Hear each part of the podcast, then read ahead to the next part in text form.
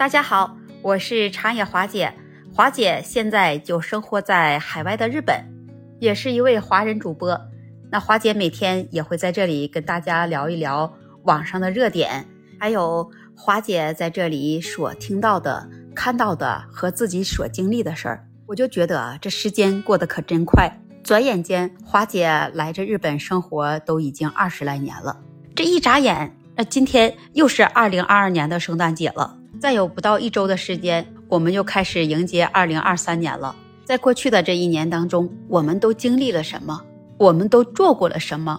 我们还有哪些心愿没有完成？那么今天华姐就来跟大家聊一聊，来总结一下，我在这2022年当中都有哪些事情值得华姐把它留在我自己的人生记忆里。那我们就先从华姐作为一个华人能值得华人骄傲的事情说起。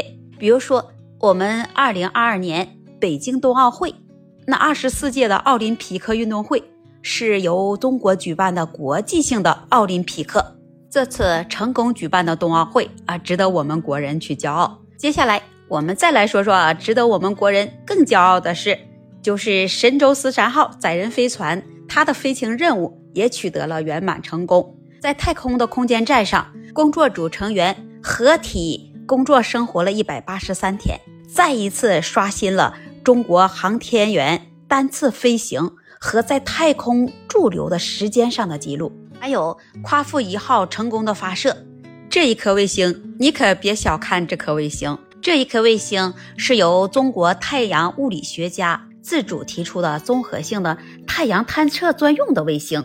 还有更厉害的，就像神舟14号航天员圆满地完成了首次出舱活动的全部盖定任务。我们国家航天事业的发展值得我们所有的国人为此骄傲。还有，那就像在卡塔尔世界杯上，最多看到的都是来自于我们中国的元素，令世界人瞩目。那么它也展现了我们国家的高科技在迅速的发展，也在引领着新的时代。那随着经过这3年的新冠病毒，现在新冠病毒已经成了新冠感冒了。我们国家现在已经解除了封控，已经在进行全面的开放，病毒也从甲类走上了乙类的大方向。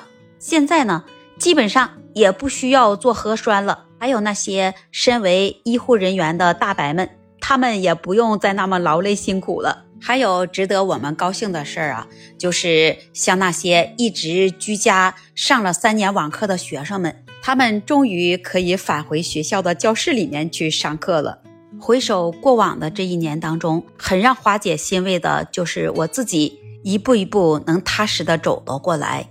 在这一年当中，华姐也收获了很多知心的朋友，那虽然也疲惫过，也因为这疫情恐慌过，但是华姐还是觉得这一年是幸福感满满的2022年。像书上写的那样，你接受不寻常的考验，才能造就不平凡的成就。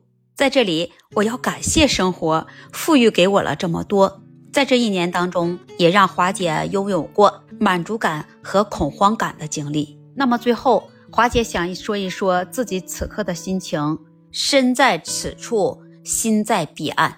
同时，华姐也在这里祝福我所有的家人和朋友，祝你们在未来的日子里平安幸福。最后，华姐要问问你们，在2022年都有哪些事是属于你的人生记录？欢迎在评论区留言告诉华姐，也欢迎关注订阅华姐的专辑。那这期节目，华姐就跟大家分享到这里了。我们下次节目再见。